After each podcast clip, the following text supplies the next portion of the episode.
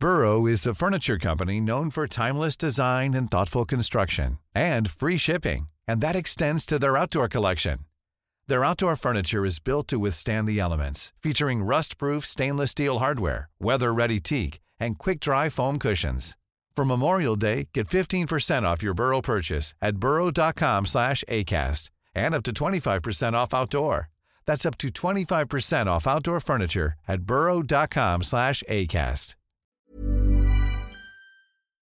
This is a Virgin Media Originals podcast series. Hello, you're very welcome to The Tonight Show. The biggest squeeze on household incomes for a generation as inflation soars to 7% and rents rocket. What we're seeing is a record low in the number of properties available online to rent at any particular point in time. A child here dies from a mystery strain of hepatitis liver disease, which is baffling doctors worldwide, but parents are warned not to panic. We've seen a similar pattern across Europe and the UK and Scotland where there have been children identified with hepatitis and no, no virus caused and no other cause either. And Finland is set to abandon its military neutrality to join NATO. But what does it mean for us here? And later, a look at all the other stories of the week, including Ireland in Eurovision action tonight. Do tweet us on hashtag tonight VMTV.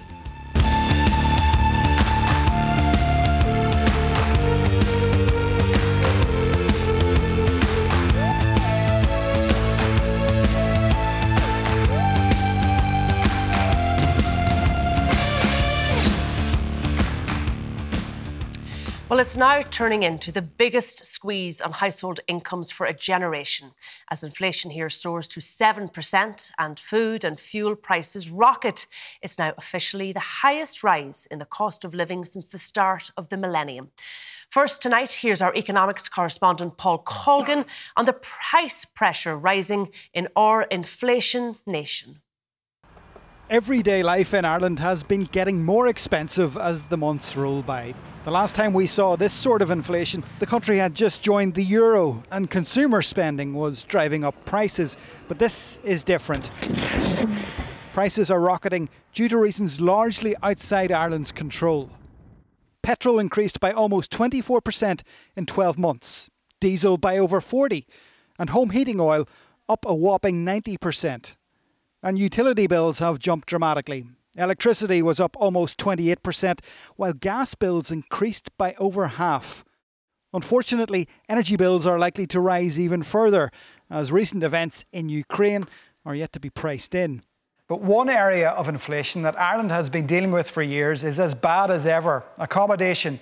The latest Daft survey of asking prices for rental properties showing a fresh increase. They were almost 12% higher in the first three months of this year compared to last. This means they were more than double what they were at the low point 11 years ago. Yeah, what we're seeing is a record low in the number of properties available online to rent at any particular point in time.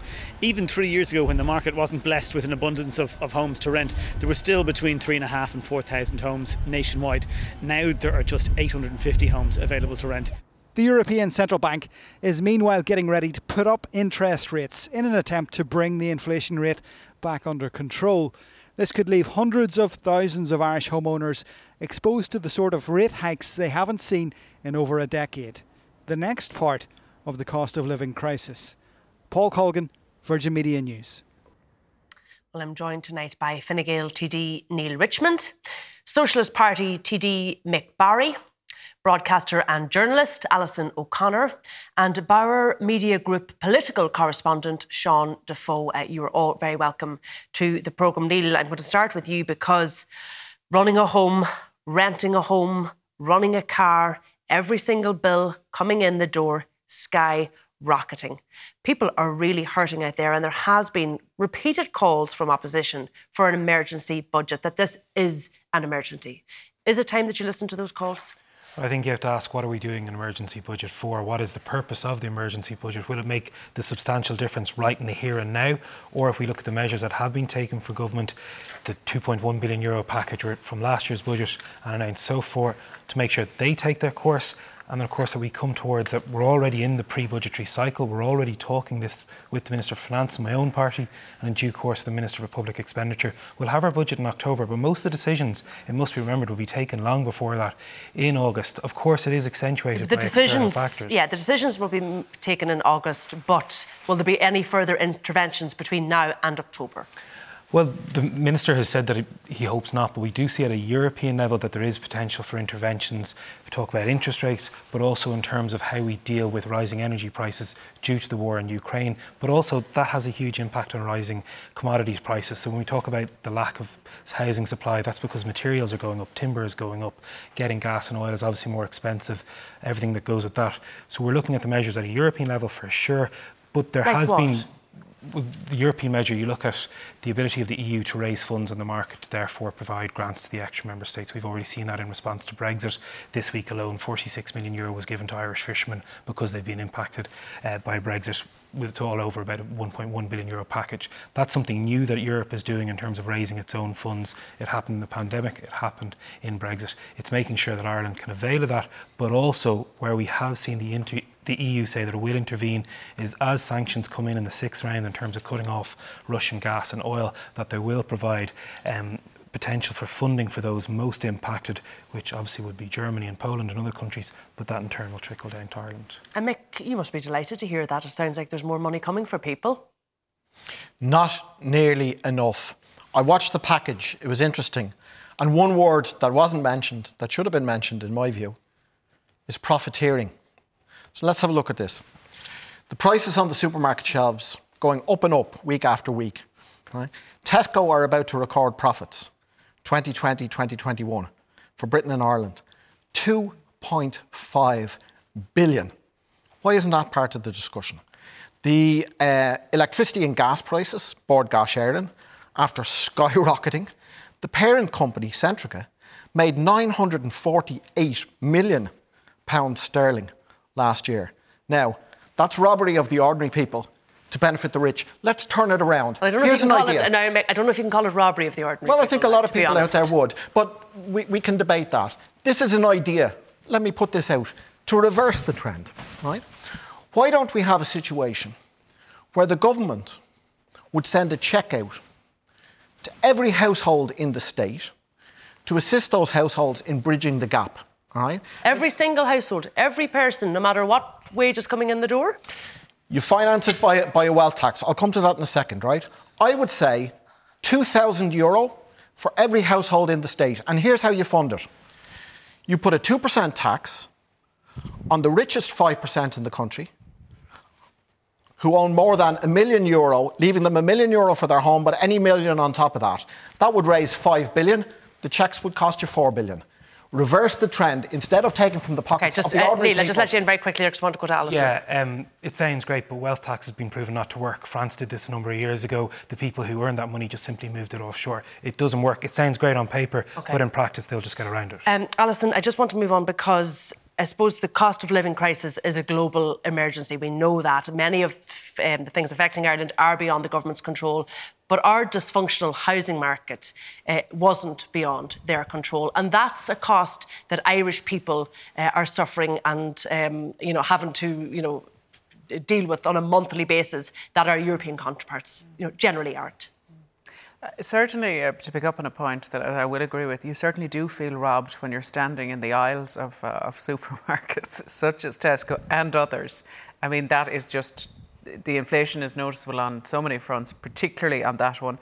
The difficulty being then, as we've been told from the start, look, this is it's a temporary thing. It's a particular set of circumstances, the war.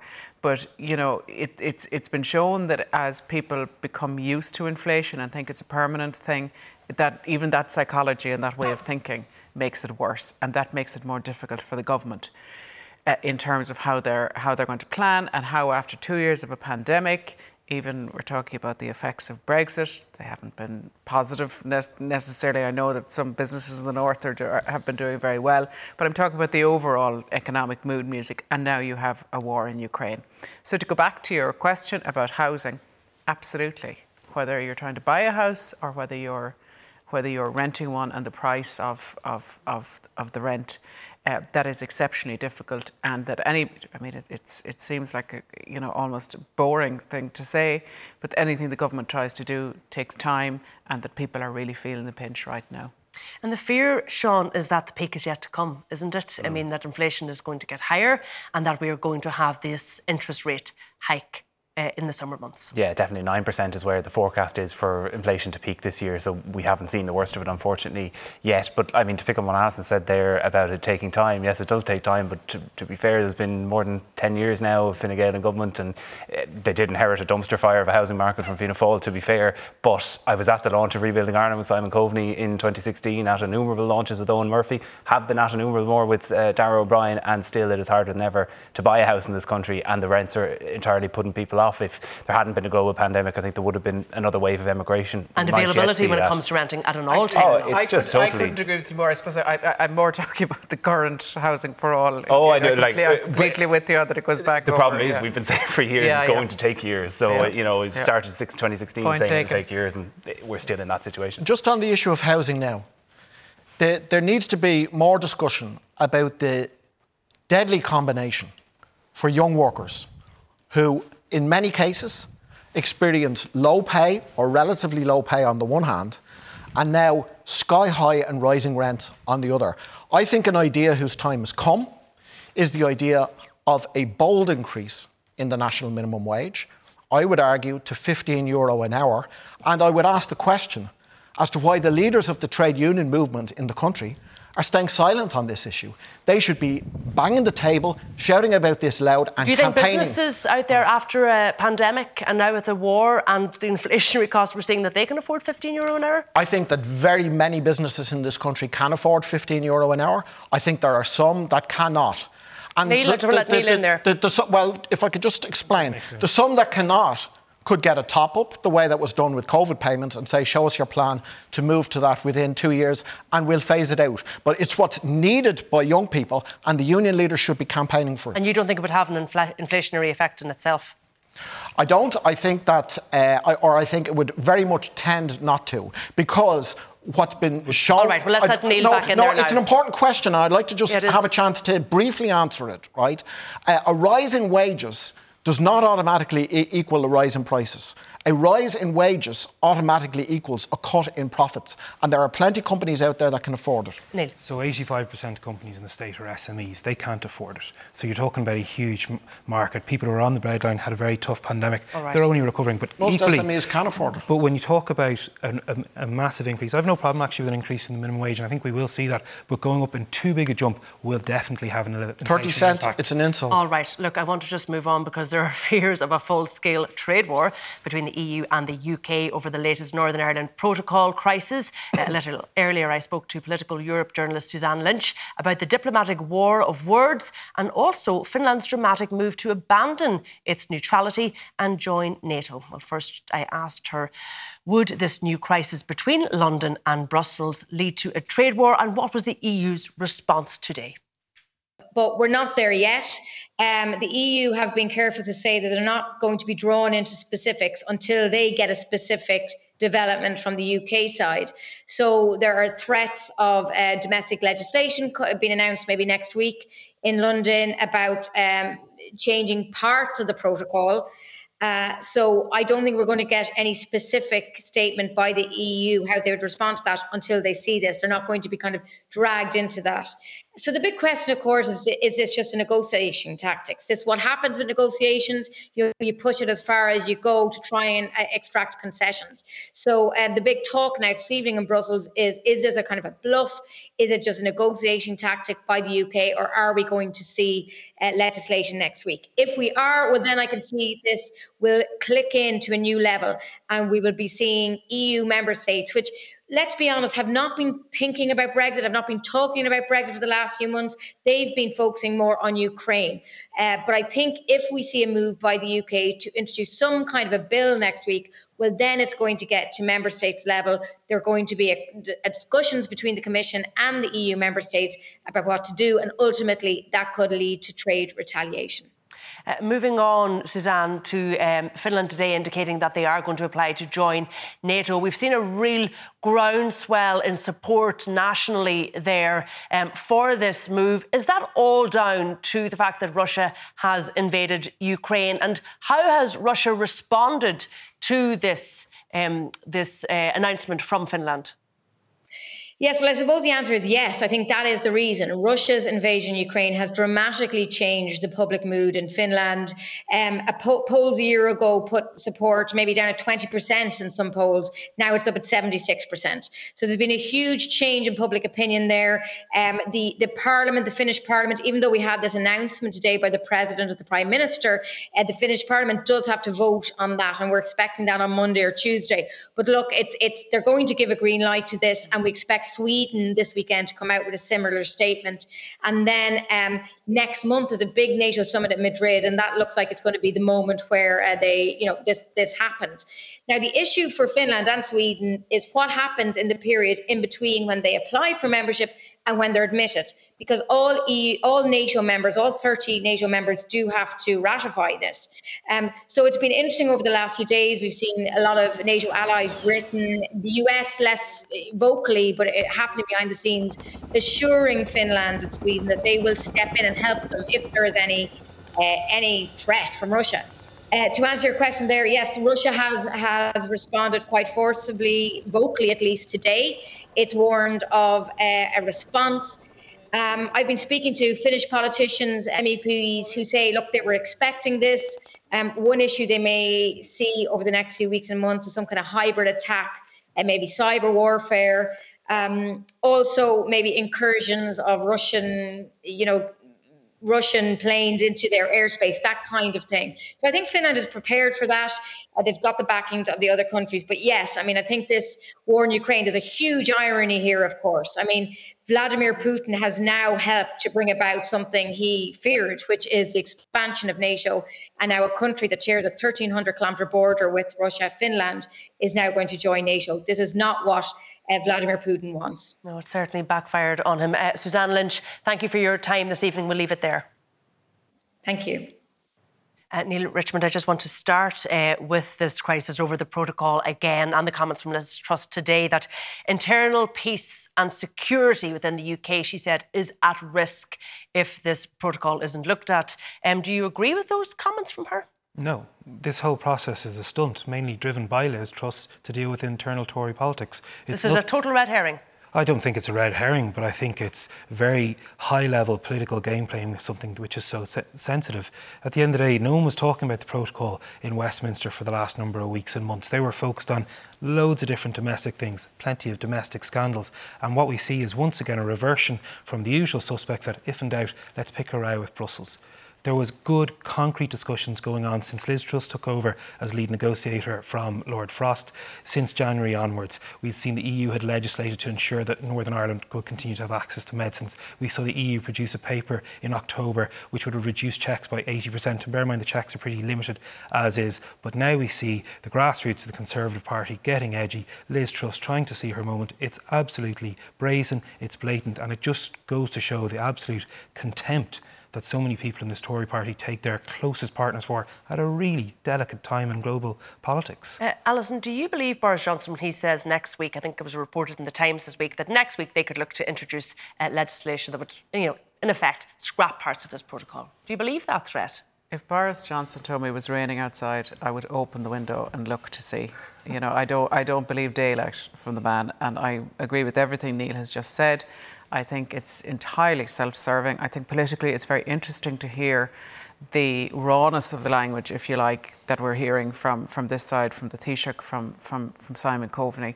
And you, you can, it, it, it's, it's, things have to be at a pretty extreme level when things are said that bluntly, and you can understand why they are, because they are, they are that extreme. And I mean, even the fact there's a story up in The Guardian this evening that um, a group of US congressmen are coming over. Uh, Richie Neal is heading that up, long, long association with um, Irish American politics. And I mean, you're looking at a trade deal at risk, at risk there. I mean, there is so much. This is. I mean, but it doesn't seem. I mean, this threat from uh, Joe Biden that perhaps you know the trade deal could be off the table with the UK. It doesn't seem to have any impact on Boris Johnson Yes, but I mean, I suppose what we've never, we've seen so much hot air so from Boris Johnson over the time so much da- so much really bad damage done I mean if there's any threat to the peace and security of, of the North. It has been entirely, to my mind, been caused by Boris Johnson and the decisions that he has made and the really the, the sort of uh, damaging and almost um, the relationship that goes on between the DUP and, and, and Boris Johnson, where no matter what Boris Johnson does, the DUP keeps believing him the next time that it is going to be better and he is going to be better better behaved.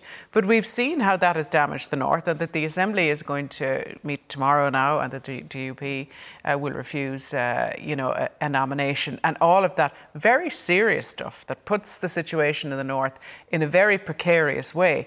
But I think we have to face the fact that Boris Johnson deals with a very different deck of cards to all of the rest of us. He doesn't seem to s- yeah. see the seriousness of things, or if he does, his own best interests always trump that, unbelievable yeah. as that may be. And we're going to discuss that a little later in the programme. I just want to move on to um, Finland announcing that they are going to apply to join NATO. It appears that that is going to happen.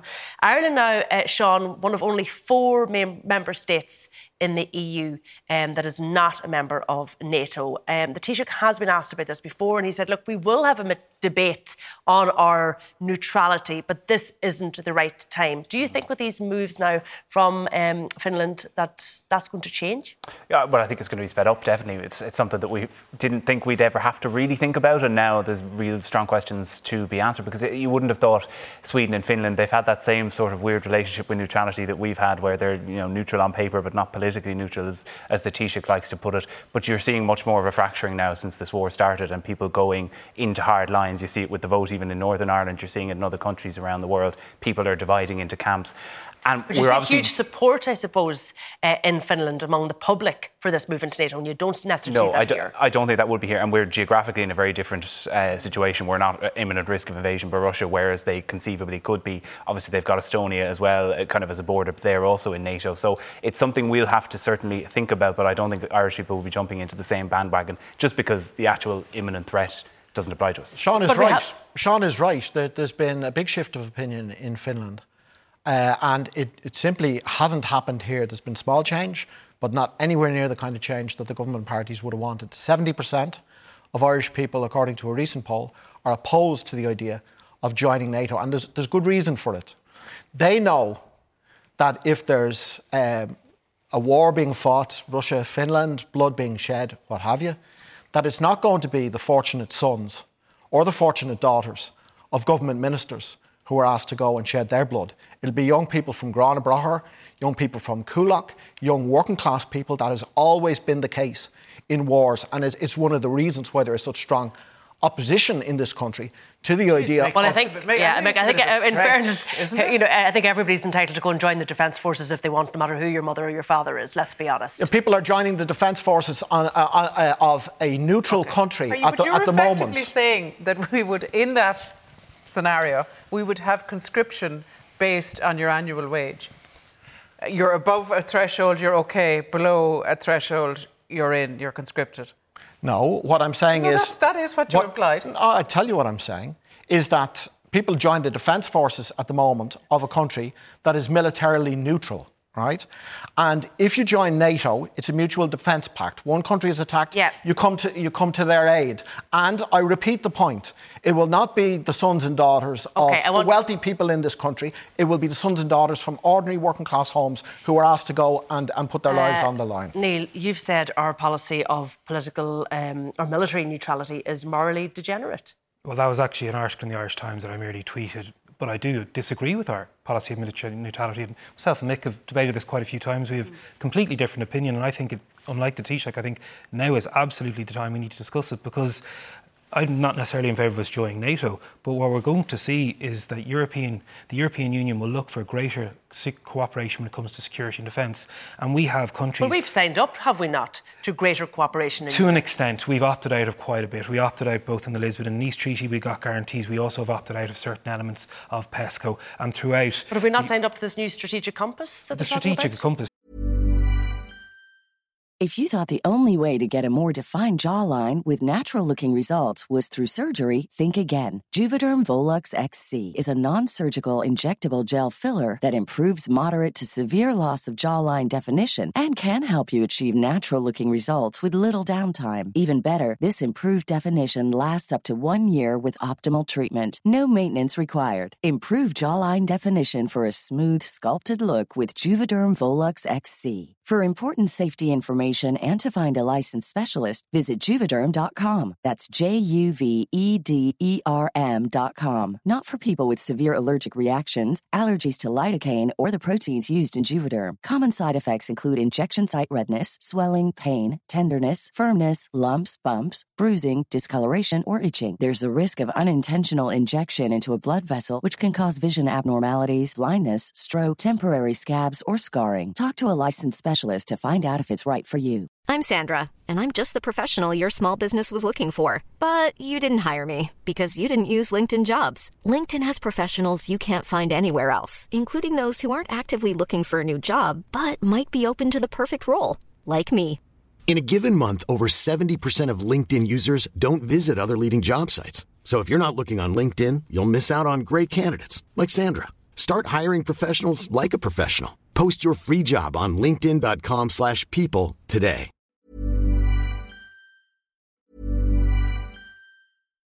Here's a cool fact. A crocodile can't stick out its tongue. Another cool fact, you can get short-term health insurance for a month or just under a year in some states. United Healthcare short-term insurance plans are designed for people who are between jobs, coming off their parents' plan, or turning a side hustle into a full-time gig Underwritten by Golden Rule Insurance Company, they offer flexible, budget friendly coverage with access to a nationwide network of doctors and hospitals. Get more cool facts about United Healthcare short term plans at uh1.com. Yes, that's part of it, but that isn't the full cooperation. Again, as Mick says, we, we haven't signed up for the same level of agreement on defence spending. We, we spend about 0.2 to 0.5% on our defence forces. To join NATO, you have to um, spend 2%, which Finland already does. And yes, we have a geographic luxury. Um, Finland's been invaded by Russia before. They know what it's like. It's fairly, fairly miserable. But we've been attacked by Russia too, or that cyber attack. And if we look at the evolution of hybrid warfare, and if we look at not only our responsibilities of solidarity to our allies, this debate now? I think we need to have this debate, and I think we need to be realistic and tell people what does neutrality mean. It doesn't mean conscription of working class people. Equally, it doesn't mean that we have to participate in every war. But we can't just say we're neutral, we're therefore never going to be attacked. Yeah, Alison, do you think we are a little bit naive because we think in Ireland, look, the threat isn't a physical one because of our geography, but the threat, as you say, has come perhaps from you know that cyber attack or uh, Russian military, you know, uh, planning these uh, exercises off the coast of Ireland. The threat is still there. Yeah, I do. I even think personally I was a bit naive, and even before the war, when you looked at them with the Russian military exercises and the and the fishermen, and realizing that how ill-equipped we were, even to have if that had gone ahead to monitor it. Um, and that even if we even outside of NATO membership, that there are so many other things that, that could be done.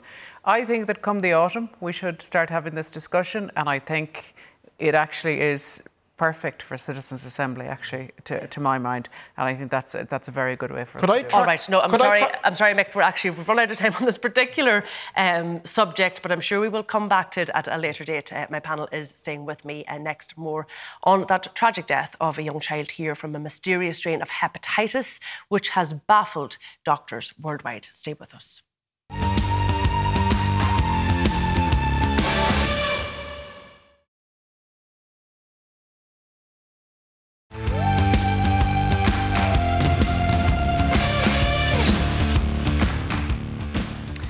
Very welcome back. Well, my panel is still here with me Fine Gael TD Neale Richmond, Socialist Party TD Mick Barry, broadcaster and journalist Alison O'Connor, and Bauer Media Group political correspondent Sean Defoe. I'm also joined by infectious disease expert Professor Sam McConkey for more on the death of a child here from a mysterious strain of hepatitis liver disease, which is affecting a very small number of children here in Ireland. Uh, Sam, it is causing, I think, real alarm uh, among parents, and it is a small number of children who have been affected. Um, how is this illness impacting them?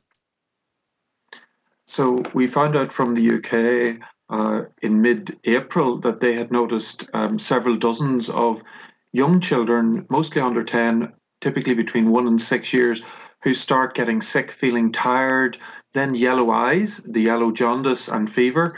And when they had some blood tests done, the liver cells were all bursting open and the liver cells were failing, leading to inflammation of the liver, hepatitis, and unfortunately, in several cases, needing a liver transplant.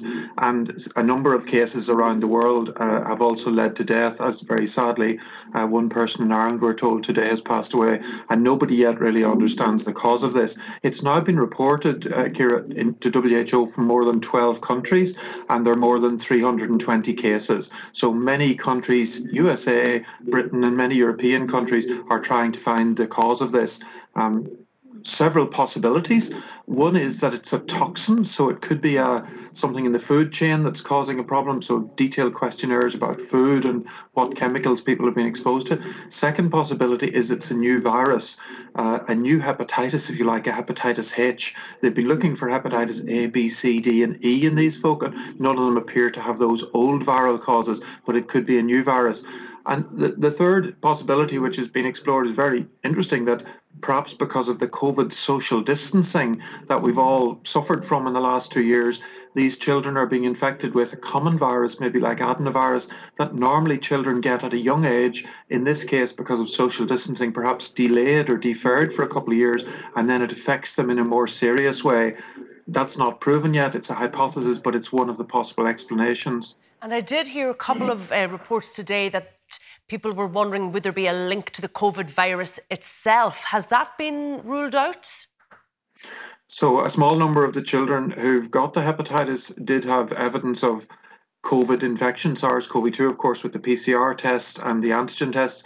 But as I think everyone of your listeners knows, there's been huge rates of infection uh, with the COVID virus, not just in Ireland, but in America and in Britain, in both adults and children over the last three months. So you would expect because we're in the tail end of a pandemic of COVID, that a certain number would have had COVID 19. That seems to be quite a minority and not above and beyond what you would expect to have COVID, given the fact that COVID's been very substantially affecting the whole population in Ireland. I will say it's definitely not the COVID vaccine. It appears that in Britain, none of the children there had the COVID vaccine because many are, are too young for it. So it's it's definitely not linked to COVID vaccine. And it seems to me the rate of COVID in the children with hepatitis is very similar to the rate of COVID in the rest of the population and not elevated as I said, we don't want to alarm parents. We want to reassure them. But at the same time, people need to be aware of what they can look out for. For you, the biggest symptom is sort of the yellowing of the eyes, is it? Well, that's the most unusual and dramatic thing children who get sick often lie around and don't play, they don't eat, they get lethargy and tiredness. Specifically with liver failure, children can get uh, dark urine, uh, brown pigmented urine, and, and light coloured poo. Uh, they, they, can also get an itchiness, uh, scratching all over, uh, and just muscle aches, bone aches, tiredness headache, fatigue, not eating. And some of the children in the UK had diarrhea and vomiting. So the symptoms have been very diverse initially, and then at a more later advanced stage tends to have the yellow eyes and the itchiness. So I think it is a rare condition. 320 kids sounds like an awful lot, but that's in a population of all of Europe and all of America. So, you know, compared to things like asthma or anxiety or depression or back pain or the other serious conditions in children, uh, this is a very rare condition. But uh, as you you've described, it has been very, very serious for a small number of those children. So it is something to look out for and seek medical attention if you're worried about it. Uh, Professor Sam McConkey, uh, thank you for that advice and that update. Uh, Alison, look, nobody wants to worry any parent out there, but the truth of the matter is, when you hear of a story like this and you hear about a poor family here who have lost a child uh, to this illness, it is stressful for parents. Oh my goodness! Listening to Sam there, it makes your blood run cold, you know. Um, and uh, younger children, particularly, can have so many different ailments, you know, and that start off in a more general way. Uh, so I'm sure there's parents all over the country, you know, watching their kids really. And I suppose it's in the general thing of just the sense of our own mental health. This thing you're coming out of COVID, we've wars, and you think, oh my God, now here's something else, and just the heartbreak of that family, and I'm sure the absolute suddenness of it. Mm. Um, you know, it's certainly yeah, it's them. dreadful to contemplate. Um, I just want to move on to a story that's really dominated uh, this week and possibly next week again, which is this National Maternity Hospital. Neale Richmond, what is Cabinet going to do next Tuesday? Um, I imagine that they'll probably approve this. Um, I'd imagine that they'll push forward. I, am not certain of that. Um, I've raised my concerns today in the Dáil. I raised them with Minister Donnelly. I still have remaining concerns. I very much want this project to go up. Um, but we do have we had an opportunity in the Dáil today uh, at committee, and then there's going to be a lengthy press conference tomorrow. Um, and what are your remaining concerns? Well, where I raised two concerns in particular, um, and they're different concerns than perhaps other have. The first is this term clinically appropriate. Um, so, in fairness to Minister Donnelly today, it was raised by quite a few deputies, opposition and government, about is there the possibility of an addendum to ensure that every procedure can be uh, guaranteed. Uh, and the second one, and it's a quite a personal love concern, is that the possibility of getting full transparency in terms of the letter from the Vatican Church uh, to the Sisters of Charity that allowed them release this land for the lease. Those are just my two personal ones, um, and they're driven by the sheer amount of correspondence I've had into my office from not campaigners. And if you don't get that, will you support this hospital? I, I would be hopeful of getting that. To be honest, I you think you're going to get a letter from the Vatican before next no, Tuesday? No, sorry, no. I'll, I'll be clarify in terms of the addendum and in terms of the detailed list. So that's the major one for me. The letter of the Vatican. I think there should be a lot of people should always put out that we're looking for transparency. I'll be right, Mix. I don't expect a letter from the Vatican to be published, but it wouldn't necessarily you know, it's not me who's going to support this, it's Cabinet most importantly. Um, those are the two issues for me. And as I said, they're all on the back from a lot of representation from women into my office in my area who I just know personally and they have very understandable concerns. Uh, Alison, you're not one of those women who has concerns about this hospital. You feel a lot of the opposition to this has been quite opportunistic.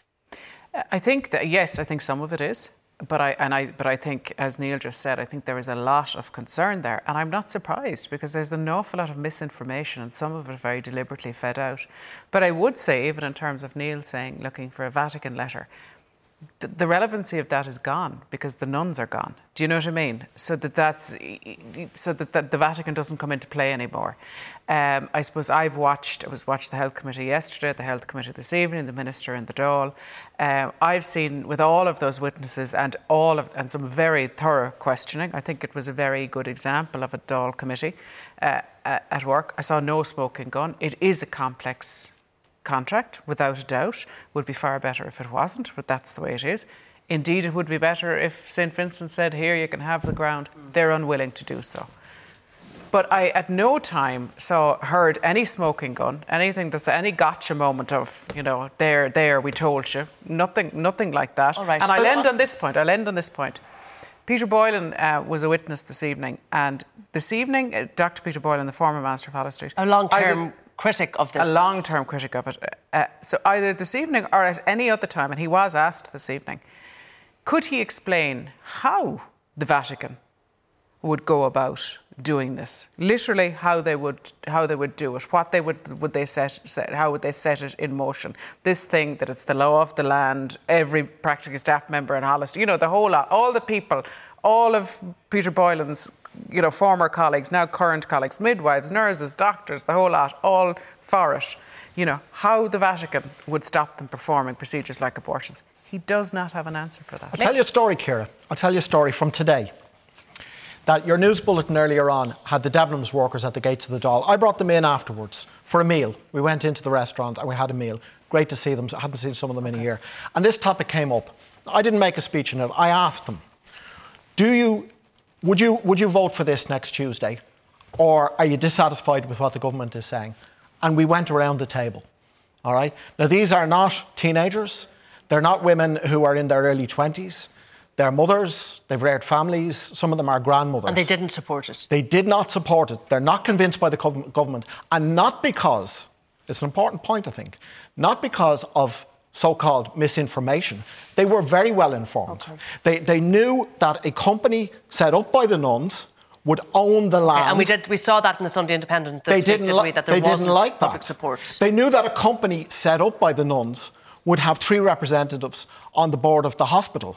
All right? And they said, look, we've seen too much in our lifetime.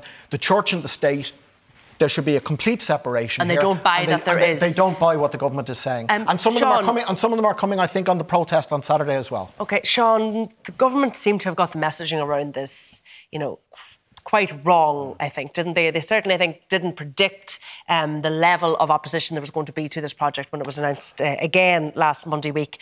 Is there still, you know, potential calamity for the government here? Well, there, uh, even in the announcement of it, it's almost come unstuck because they came out at the very start and said, "Well, we're going to have two weeks to explain this to you because you just don't understand how good a deal this is, really is." And then, but we're not going to change anything. We're not going to do any major changes to it. So from the start, it was a condescending tone. Now, I think to be fair, in the last few days, the Taoiseach, uh, the health, health minister, as, as, Neale was saying today, they They've have been out. tweaks. They have agreed to some tweaks. I thought the most interesting today was when Stephen Donnelly was being questioned by Roisin Shortall, and he was asked about could there be changes um, to, to that word about clinically appropriate? Could you provide an addendum? And he said yes, that wouldn't uh, amount to a major uh, tweak, but take it out take it out. You heard Simon O'Gara also before the committee this evening. It doesn't need to be there. If you say all legally permissible, all right. Uh, that would solve a huge amount of the problems and a huge amount of the opposition. The but added, the handling has been the added political difficult. complication for me as well is that Fine Gael have, and, and I, I, believe Neale's issues are, are, are, genuine, but Fine Gael has also been trying to make Fianna Fáil out to be Holy Marys in the middle of all of this, and that has added that has added complications and in great wanting to go ahead. Yeah. And where are the Greens? All right. Uh, look, my thanks to Neil and Mick. We're going to have to leave it there, but I'm sure we will return to that topic next week. Alison and Sean are staying with me for more of the big talking points of the week including Ireland. Well, we have failed, unfortunately, to make the Eurovision Song Contest final robbery. Stay with us.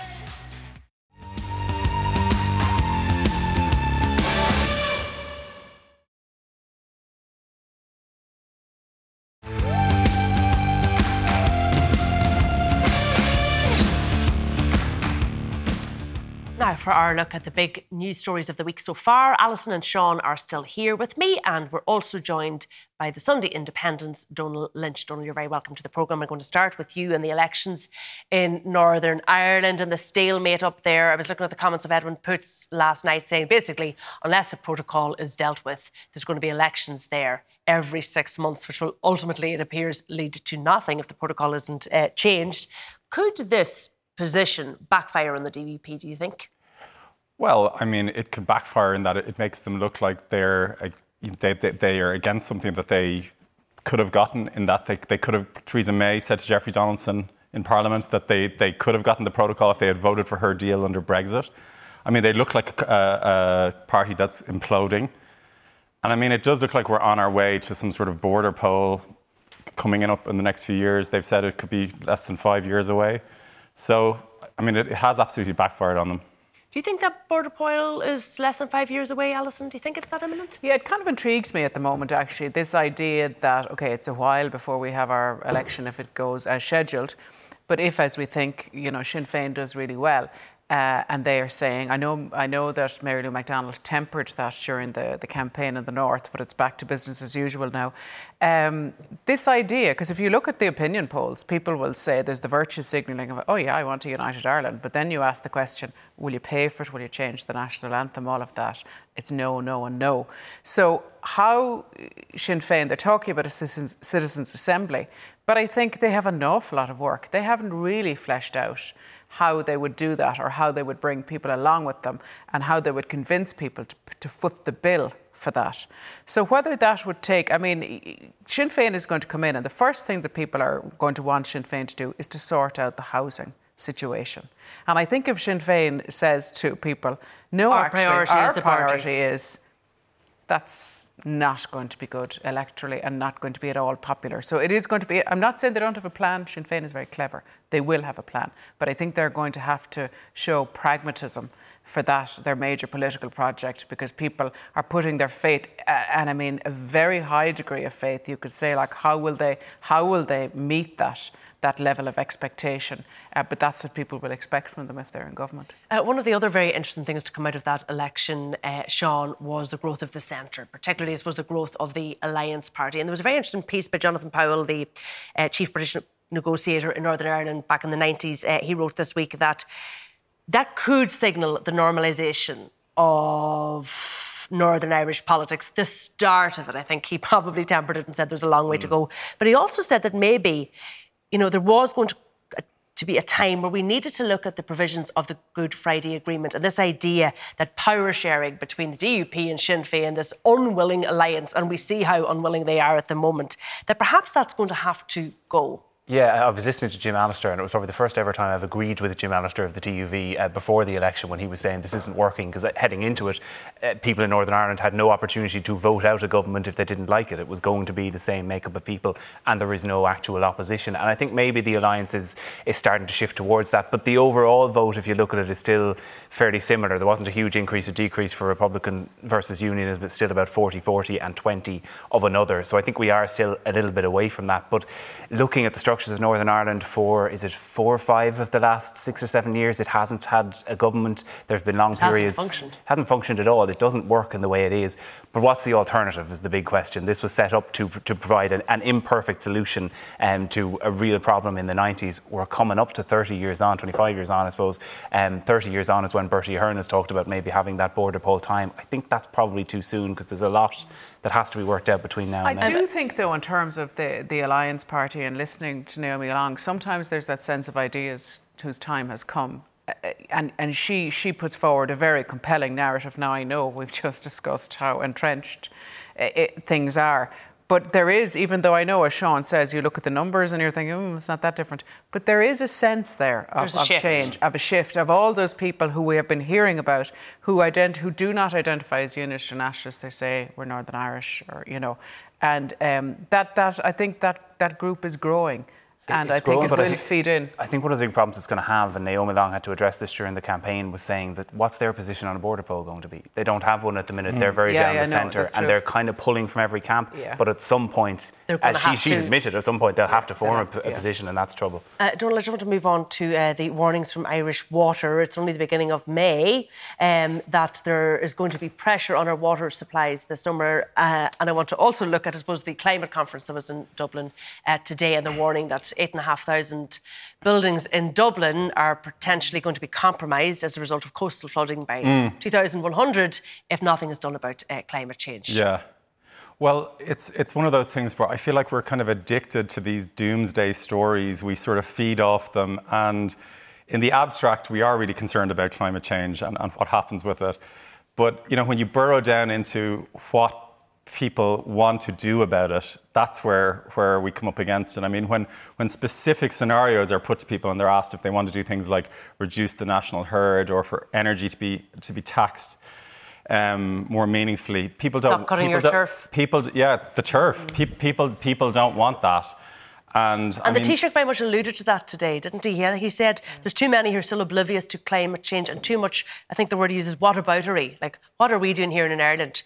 That, you know, we're such a small contributor in comparison to polluters like India or China. Yeah, but I mean, if everyone took that that um, stance, what, what can be done? I mean, wh- wh- when when it's 70 years in the future and Ireland is, as you say, underwater and the temperature has risen by a few degrees. I mean, is that what we look back and say we did? That we, that we sort of indulged in this kind of whataboutery? And I mean, even now, I mean, the things that they're suggesting and the measures that they're going to take, will they even be impact, impact enough? I mean, there is probably a kind of a conflict between what we consider economic growth and making things better and meaningfully addressing climate change. And I don't know whether, whether we're even at the races of having that discussion. Um, I just want to move on. Um, devastation here this evening, Alison. we have not qualified for the Eurovision final once again. And can I say, I did watch Brooke Scullion's performance of That's Rich uh, before we came on air, and I thought she knocked it out of the park.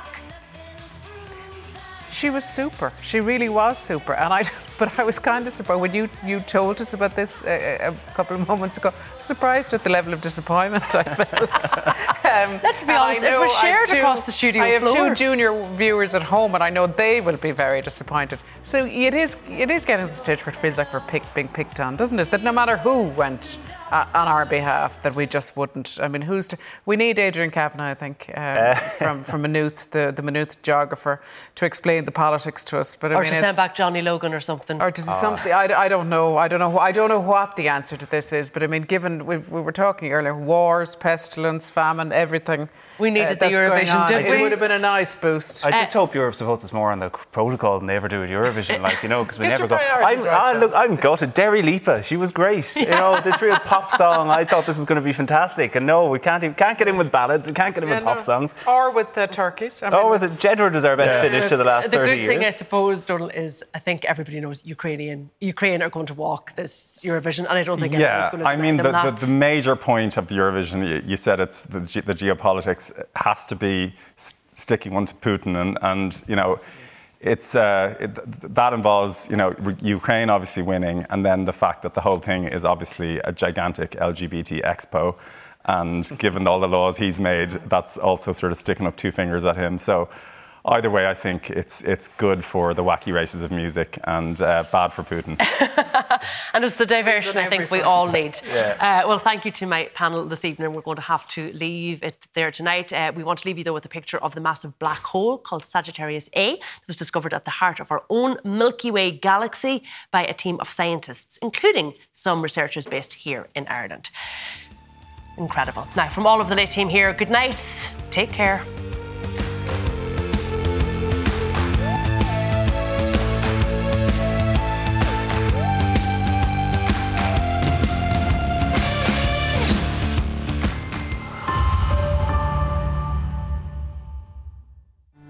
is a Virgin Media Originals podcast series.